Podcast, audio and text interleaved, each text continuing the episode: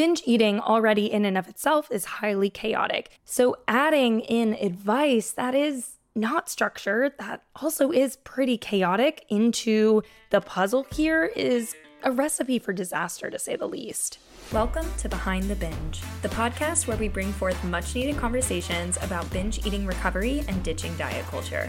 I'm your host, Marissa Kai Miluk, a registered dietitian, nutritionist, and binge eating coach. This is our space to dive into practical tips to heal from binge eating, challenge your diet culture beliefs, discuss the nuances of intuitive eating, and empower you to recover. Let's start exploring what's behind the binge. Hello, everyone. Welcome back to Behind the Binge podcast. It's your host, Marissa. What sparked today's conversation was actually a discovery call that I had yesterday. For those that don't know, a discovery call essentially is a call that we can hop on if you're interested in private coaching or the academy to make sure that you're the right fit for the program. Those who apply to my programs, whether it's private coaching or group coaching, generally get an email or a DM from me asking if they want to set up a call if I feel like they're a good fit. So that way we can both chat I can get to know them more, they can get to know me more, and we can really make sure that working together would be the best steps for both of us moving forward.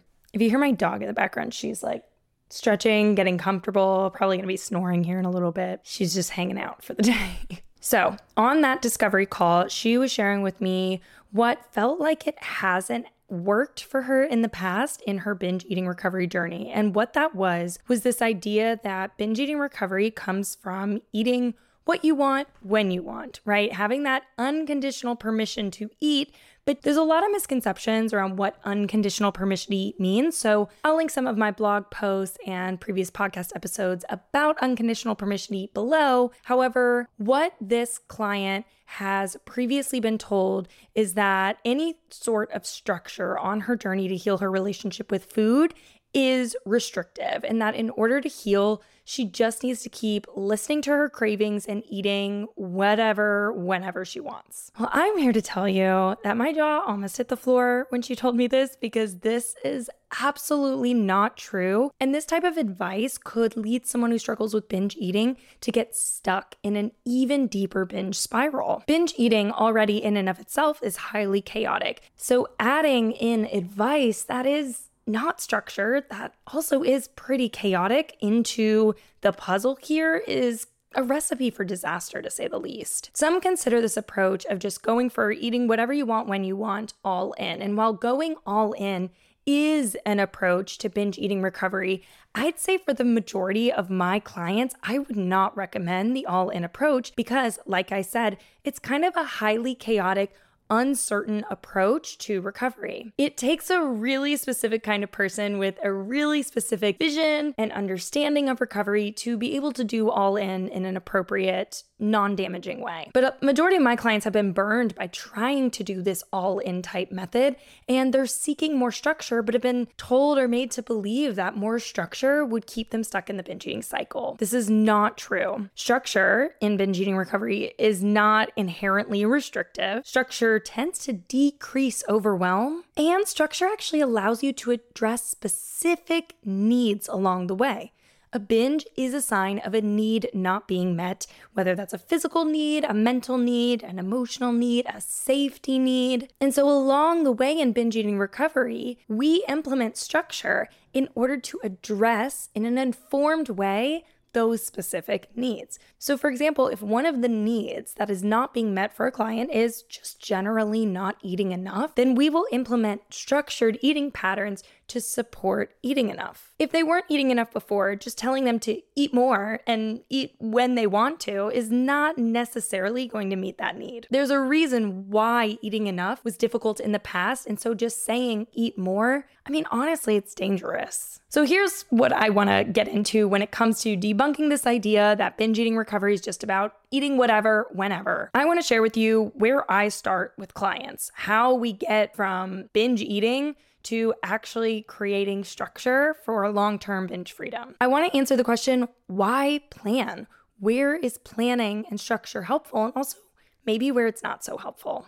I'll give you some examples of what planning might look like in recovery. I want to share a bit about how I actually teach structure to my dietitians in my Behind the Binge mentorship group so that they can better support their clients. And lastly, I'll talk about how intuitive eating absolutely includes structure. I myself have a lot of structure when it comes to my eating and I'm still an intuitive eater. So let's let's get into it. So the very first thing I do with all of my clients in our first session together is set goals. Obviously, we have to have something we're working towards. However, just setting those really broad long-term goals can add to the overwhelm and uncertainty. Something like I want to stop binge eating is obviously a fantastic goal, but that's definitely a long-term goal. In my work, we seek to go behind the binge, make shorter, more tangible goals to get us to that eventual goal of stopping the binges. It just makes recovery so much clearer because you know what you're working towards and it's a lot more approachable when it's not so broad to just stop binge eating. Yeah, if having the goal of stopping binge eating was all it took, then I probably wouldn't have a job. So we first start with those big, broad goals. Why are you here? What is it that you want to get out of working together? Then we break them down into shorter term goals. From there, we identify the biggest barriers keeping them from those shorter term goals. So, if the big long term goal is to stop binge eating, their short term goal might be to stop stressing and obsessing over fear foods or to stop feeling out of control with a specific food like peanut butter. And the biggest barrier that's keeping them stuck feeling out of control with peanut butter might be the judgment and the mental roadblocks around having peanut butter as part of their life. So now we will start addressing that barrier of peanut butter feeling off limits, forbidden, like a bad food with strategies, curiosity, and planning. So, why would we plan when it comes to breaking the food rule of eating peanut butter? Well, if I just said eat the peanut butter when you want it, whenever you want it, well, yes, that is a strategy we could take having a plan can decrease the chaotic nature of just that strategy alone. So, a strategy for this might look like hey, let's introduce peanut butter in a planned, consistent way. So that way you start to recognize hey, peanut butter is predictable. It's not all or nothing, now or never. It's now or later. It's now and tomorrow because I know I'm going to be having it with my lunch every day this week. And that predictability, that regularity of eating your fear foods starts to normalize the fear food, starts to habituate it in a way where it starts to feel a lot less off limits. Along the way, part of that strategy is addressing the mindset barriers of eating the peanut butter with lunch every day. Hey, when you ate it today, what thoughts came up before, during, and after having the peanut butter? Was there judgment? Were you should in yourself of I should have something different or I shouldn't eat that much? Then we take those mindset blocks and rework them together in session. So we have the strategy of normalizing the food by eating it consistently. We're planning it by, hey, you're gonna have peanut butter with your lunch every day this week.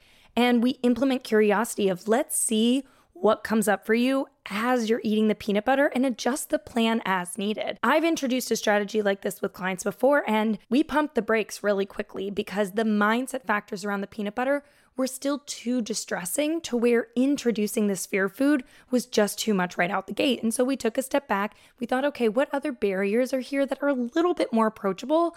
And let's make that goal of not obsessing and stressing and binging on peanut butter a little bit of a later eventual goal. Let's start with something a little gentler right now, a little easier. The eventual goal also might be so that you can eat peanut butter whenever you want. But right now, saying, hey, have peanut butter around, just eat it whenever you want, is likely going to end in a binge. And while binging is part of binge eating recovery, we want to try to mitigate the chances of a binge as often as possible because binge eating is not fun. Also, when we get curious to why the binges are happening in the first place, this planning and strategy is really just about taking informed action to meet our body's needs without needing a binge to do so. I hope that makes sense. Essentially, if a binge is a way your body is seeking to get a need met, if we can meet that need proactively, then the idea is the binge won't need to happen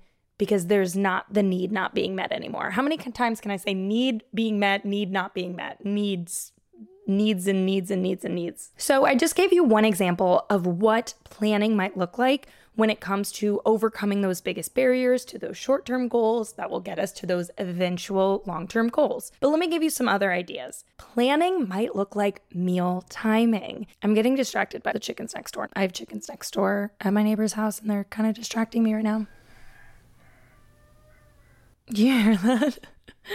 okay, so planning might look like mealtime planning, planning actual times in which you are going to eat or how long you're going to go between your meals. This is not the restrictive timing of your meals like intermittent fasting. We are timing the meals in an informed way to cultivate that trust back with your body. When you are dieting, let's say you did intermittent fasting and you were hungry at 9 a.m., but you're like, well, my window doesn't start until 11 a.m. You are ignoring your body's hunger signal that tells you that you need more food and showing your body that you are not a reliable source to meet its food needs. So the hunger gets suppressed and comes back with a vengeance. And when you finally eat around 11 a.m., you are starving, or it hits you later in the day and you get that ravenous late night munchies. So, if that's been your pattern for a long time, you can't one day just wake up and say, you know what, I'm done intermittent fasting. I'm just gonna listen to my body.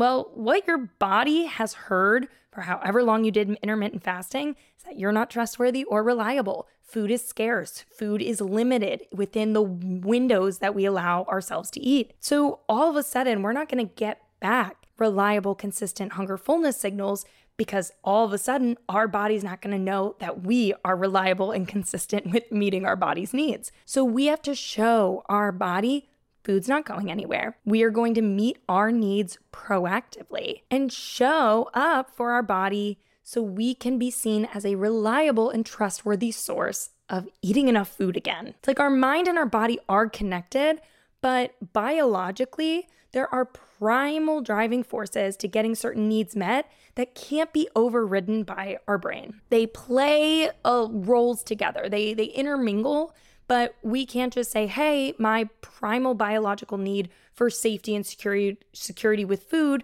should just be put at bay and, and feel safe and secure with food again just because mentally I am rejecting diet culture.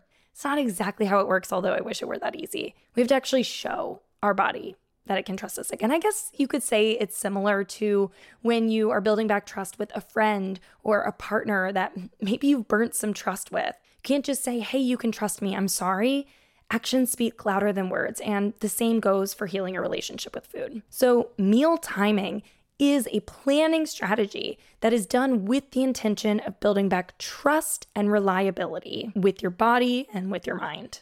So, majority of my clients, we start with don't go longer than three to four hours without eating. Is this restrictive? No, it's actually kind of the opposite of restriction because I'm trying to encourage my clients to eat with more abundance, with more, usually what I call enoughness, eating enough. but really, it all comes down to that intention and the goal is to meet our body's needs ultimately. And so it's taking informed action. Bouncing off of the planning of meal timing is, of course, meal planning, literally.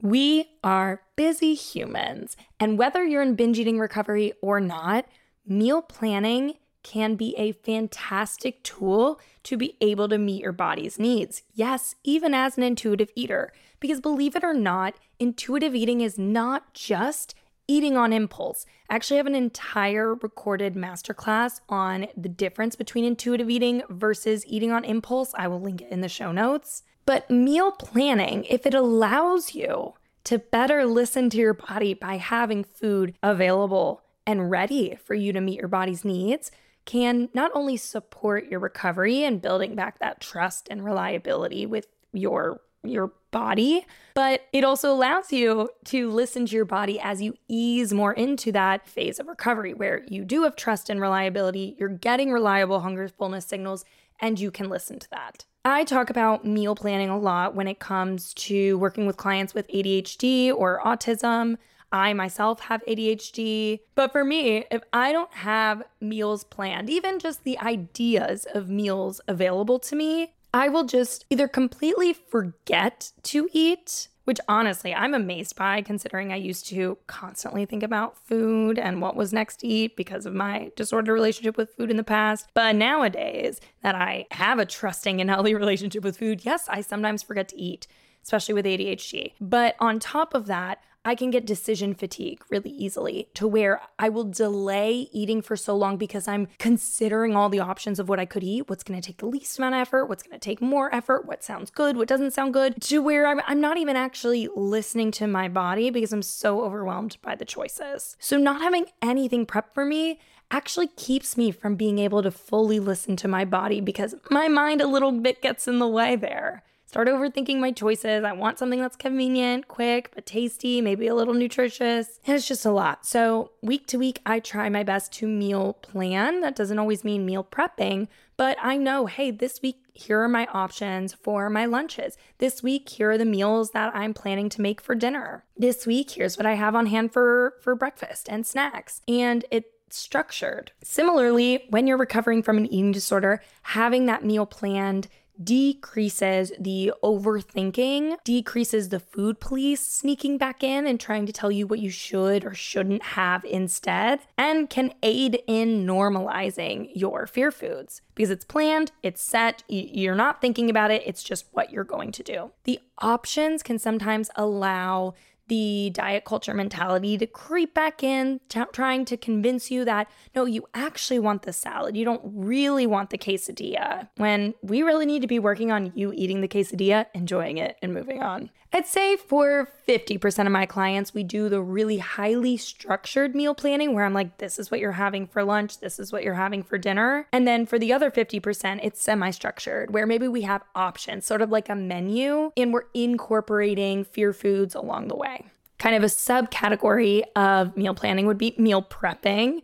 And for all of the same reasons, meal prepping can be part of the structure that goes into play when you are healing your relationship with food and beyond. Outside of the planned direct behaviors with food, right? Of when you're eating, what you're eating, how often you're eating, etc., would be the plan and structure around learning and trial and error. So, what I mean by this is when my clients are ready to begin tuning in to their hunger, fullness signals as sort of the primary source of telling them when or what they need, we will work on logging hunger fullness signals. What that looks like is before they eat, they'll say, okay, on a scale from one to five, how hungry am I? And then after they eat, they'll say, okay, on a scale from six to 10, how full am I? Technically, that adds a mental component to the structure and the ways in which you're eating. You're not just eating and moving on, that's the ultimate goal.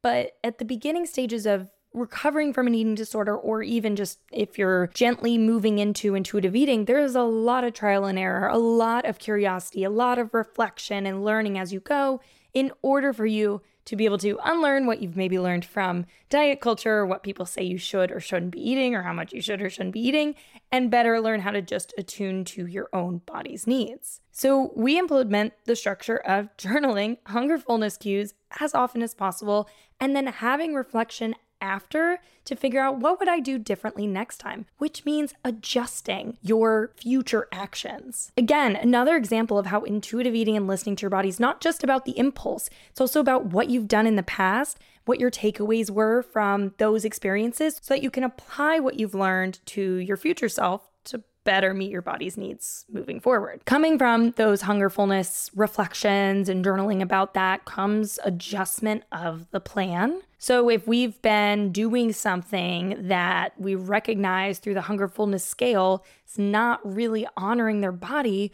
we will make tweaks as we go. Maybe my client's been eating breakfast, lunch, and dinner at a certain time, but they find that always right before dinner, they are more hungry than earlier times of the day. We may adjust hey, what would it look like to eat dinner a little earlier or have an appetizer or a late afternoon snack? See what that does to your hungerfulness signals. And we will plan to have that snack as an experiment. Let's see what changes on that day. I want you to reflect on the difference between the day you have that afternoon snack versus the day that you don't. So we're not just throwing spaghetti at a wall, we're actually doing things with structure and with planning, but with the intention of learning so that you can better listen to your body overall in the future. Still, on a day to day basis for myself, I do a lot of internal reflecting of how did this make me feel? Oh, hey, I've been in this kind of habit of munching in the afternoon instead of having a real lunch. How is that making me feel? I might recognize, hey, the way I've been eating is not giving me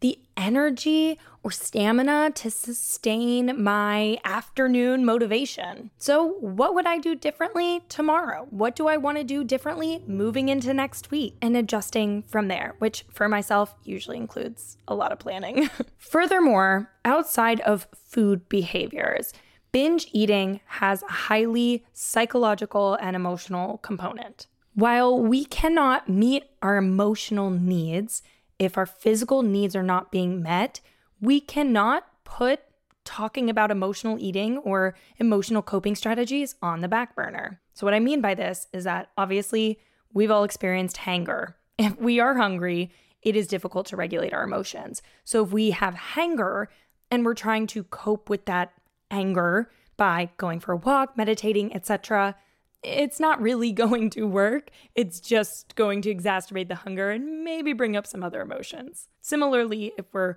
really, really stressed and we get home and we eat, we want to take a look at hey, are we really, really stressed and hungry to where we do need food to complement, to supplement the way in which we move forward in coping with our stress. So they definitely go hand in hand, which is why a lot of the times you hear me putting so much emphasis on eating enough, breaking food rules, and really talking about the food component as a whole. But when it comes to the structure in binge eating recovery that I work on with my clients, both in private coaching and in group coaching, we talk about coping strategies when it comes to emotional eating and moving on after a binge. One of my clients from the last cohort of my group coaching program behind the Binge Academy also had ADHD and said that anytime she was in an emotional state, specifically when she was feeling lonely or bored, her first instinct was to go to food, whether or not she was actually hungry, whether or not she had just eaten. So we started to implement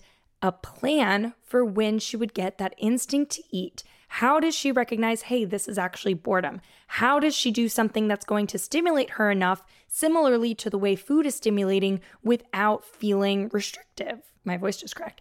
And that took a lot of trial and error, but it started with a plan. Hey, next time you feel that way, this is what you're going to do instead. End of the conversation. That's what you're going to do. She would practice that and then she would come back to me with reflection or with a win or with something that was a little challenging about it so we could adjust it and go from there. But all along the way of having this plan around how she can cope with her loneliness and boredom was a lot of curiosity, a lot of trial and error, and a lot of structure. So it's just really me nailing in the point that structure and planning is not just an important part of binge eating recovery, it's a necessary part of binge eating recovery. So, this idea that any structure or any planning to your recovery would be a burden to your recovery is it, kind of makes me angry. It's it's really not something that I would recommend anybody to do. Another binge eating or emotional eating strategy you may have heard me talk about on this podcast before or some of my past webinars is to set a timer when you get the urge to binge, do something else, and then revisit how you're feeling when the timer goes off. Without that strategy, without that structure, that plan of, hey, next time you have that urge, set the timer and then reassess, one might just give in to that urge without really learning or assessing how they're feeling or what they're needing. Is the answer food? It might be. Food might be what they're needing when that urge to binge, binge comes on. But when we just initially act on that always so impulsively, it doesn't give us a moment to pause and really learn about what's going on so we can best meet our needs with the actions we do following that urge. If you have downloaded, I know I'm, I'm throwing a lot of different resources at you throughout this episode today, but if you've downloaded my binge freedom cheat sheet, you will find that a lot of the ideas on there that are related to what to do before, during, or after a binge have structure to them, are highly structured. And so maybe take a look at that and look at the ways in which adding some structure to your recovery plan might support meeting your body's needs and stopping the binge eating cycle long term. You might be now wondering, Marissa, where's the line between a structured approach to binge recovery and structure in intuitive eating and dieting and just following a bunch of rules? Great question. The way I teach this to the professionals who are in my Behind the Binge mentorship group, I talk about moving from a highly structured approach to a more flexible approach. So it goes from highly structured, which might be really specific meal timing, really specific meal planning, to a semi structured approach where there's some flexibility in that. There's more options, there's more attunement to the body's signals. Trust and reliability is coming back. So there's a lot more curiosity in acting on the signals from our body and our brain rather than just on a meal plan in and of itself. Although the meal plan and structure can still be a supplement to that work. And then lastly, moving into the flexible phase where structure is there when it's needed, but it is not a priority, nor is it always necessary. Say for a lot of people, a little structure is simply about being human and having a plan and staying on time and doing the things that best support you, but it is not so rigid and there's a lot of flexibility without there being panic or overwhelm when the plan has to go out the window. And let me note for some people, they will stay in the semi structured phase forever. It all comes back to the individual, their needs, both physically and mentally. So, for someone with ADHD, they may need to always stay semi structured. And so, if someone you're working with is not considering your unique individual needs, where they consider your mental health, your job, your career, etc., etc., then they're not actually applying recovery and intuitive eating to you as a unique individual. They're applying it to you as rules and like it's one size fits all, which it's not. Even when I'm teaching in a group coaching setting where that is a highly structured sort of setup where I'm teaching every single week on a specific topic, I'm giving specific action steps to a group of people, it is never preached as a one size fits all thing. I say at the very beginning of my group coaching program that, hey, if something I'm recommending to you doesn't work, bring it to my attention. That's also why at the end of every single call, there is time for Q&A and hot seat coaching so we can tweak what it is that we're working on to fit your individual unique needs. Like somebody who quit dieting a year ago but still has some binging tendencies is going to have a very different approach to becoming an intuitive eater than somebody who just quit dieting yesterday and is binging almost every single day. We can't try to tell everybody across the spectrum of their recovery to just eat what they want when they want and they'll figure it out. That is just like literally throwing someone off the deep end of a pool who has never swam before and saying swim or sink, like it's really up to you. That can evoke so much shame and overwhelm and really, if you do come to the surface and you crawl out of the pool, you may find yourself saying, I'm never going near a body of water again. I'm never learning to swim and I can't do it. When in reality, that's not how you learn to swim. That's traumatic and dangerous and not helpful. It's harmful. And that's all about an analogy of binge eating recovery. I used to be a swim teacher actually, and we never just threw the kids off the deep end. So, anyway, I digress. So, yes, we are moving from structure, a highly structured approach, to a semi structured approach, and then to a flexible approach to living life as an intuitive eater. And also, your life is going to continue to change and evolve. So, your plan or approach to the ways in which you set yourself up to be able to nourish your body and listen to your body and do the things that are going to make you feel your best are going to be ever changing. So nothing is ever going to be black and white, and your recovery should not look black and white either. There's a lot of gray, there's a lot of nuance, which is why working with a professional can be really helpful. But we definitely want to make sure the professional you're working with is highly trained in this because clearly there are some professionals out there who are spreading misinformation and honestly harming their clients, which if this is you, if you've ever been the coach or the nutritionist, the dietitian, whatever, to tell your client, hey, just eat when you're hungry, stop when you're full, or just eat whatever you want when you want, follow all of your cravings and you'll figure it out. It's normal to feel shame that, hey, you may have done some harm here. We all do harm in this field. It is pretty much unavoidable because we're all very different. And so, thus, we may say things, do things, or recommend things that are causing harm.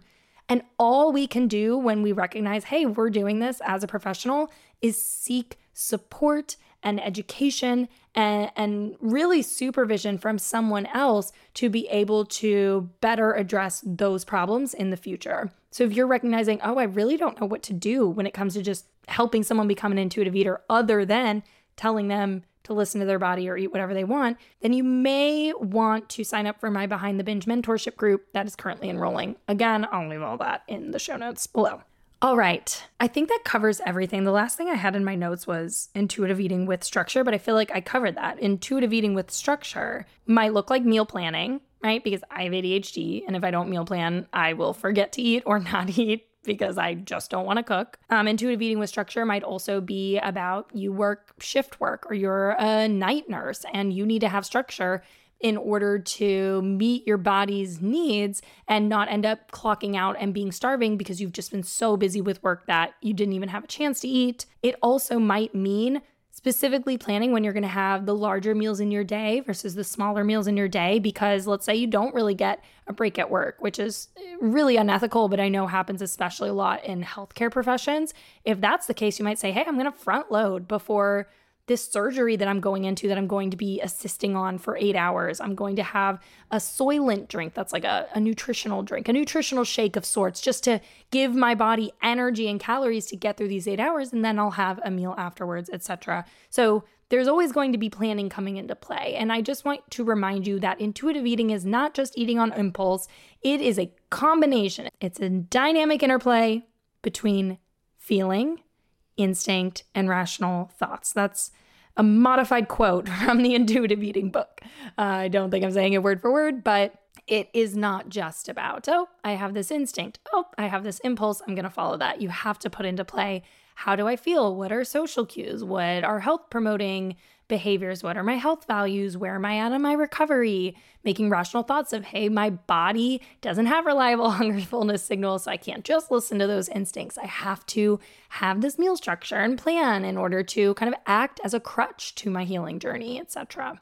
All right, I've clearly been rambling about this for way too long. This was a long solo episode, at least from my understanding, it's like 30 minutes now, which I feel like I normally make my solo episodes like 12. But thank you all so much for listening. I hope this gave you some clarity if you've ever been misled on your food freedom journey to feel as though if you're not just eating what you want when you want, then you're doing it wrong. I actually think if you're just eating what you want when you want without consideration of other factors, then you're quote unquote doing it wrong. Although I don't even like saying if someone's doing it right or wrong because it's all an individual journey. But if you feel good doing what you're doing, whatever that is, that's the right way to do it, right? Some people do take more of that unstructured, all in approach, and that works best for them. And I love that for them. And I would never tell you not to do that if that aligns with what is working best for you. Totally. I know Stephanie Buttermore on YouTube documented her entire all in journey, and that worked really well for her. And so that is an approach that obviously works well for people. But if you've seen that approach or heard of that approach, or you're working with a dietitian or a coach who's telling you to sort of go all in and break all your food rules all at once and eat by just listening to what you want when you want, and that is overwhelming and freaking you out and just making you binge more than ever, just know that that's not the only approach to recovery. And a structured approach that has more planning to it is and can be absolutely the thing that you need in order to find full food freedom for you. All right. Thanks, y'all, so much for listening. I hope you are doing well this spring. I know I haven't uploaded an episode in a hot minute, but there's been a lot of stuff happening behind the scenes. One of which is we are currently enrolling for the spring cohort of Behind the Binge Academy, my signature group coaching program. It's gotten some tweaks, it's gotten some updates, and I'm very excited about it. So I would love to support you on your journey to healing your relationship with food. If you're interested, you can apply. I will put the link in the show notes below, or you can find it all on behindthebinge.com. Once you apply, if I feel like you would be a great fit for the Academy, we will set up a call to discuss your struggles, your goals, and you can ask me any questions about the program as well. So I'd love to hop on this free call with you to make sure you'd be a great fit for the Academy. If you're even the slightest bit interested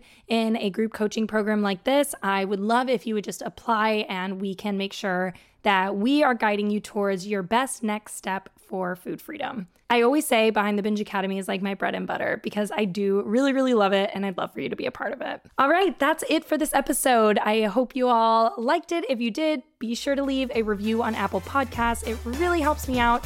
I want to get this podcast out there to as many people as possible, and the reviews help me do so. So if you like it, don't forget to leave a review, and I'll catch you in the next episode. Bye, everyone.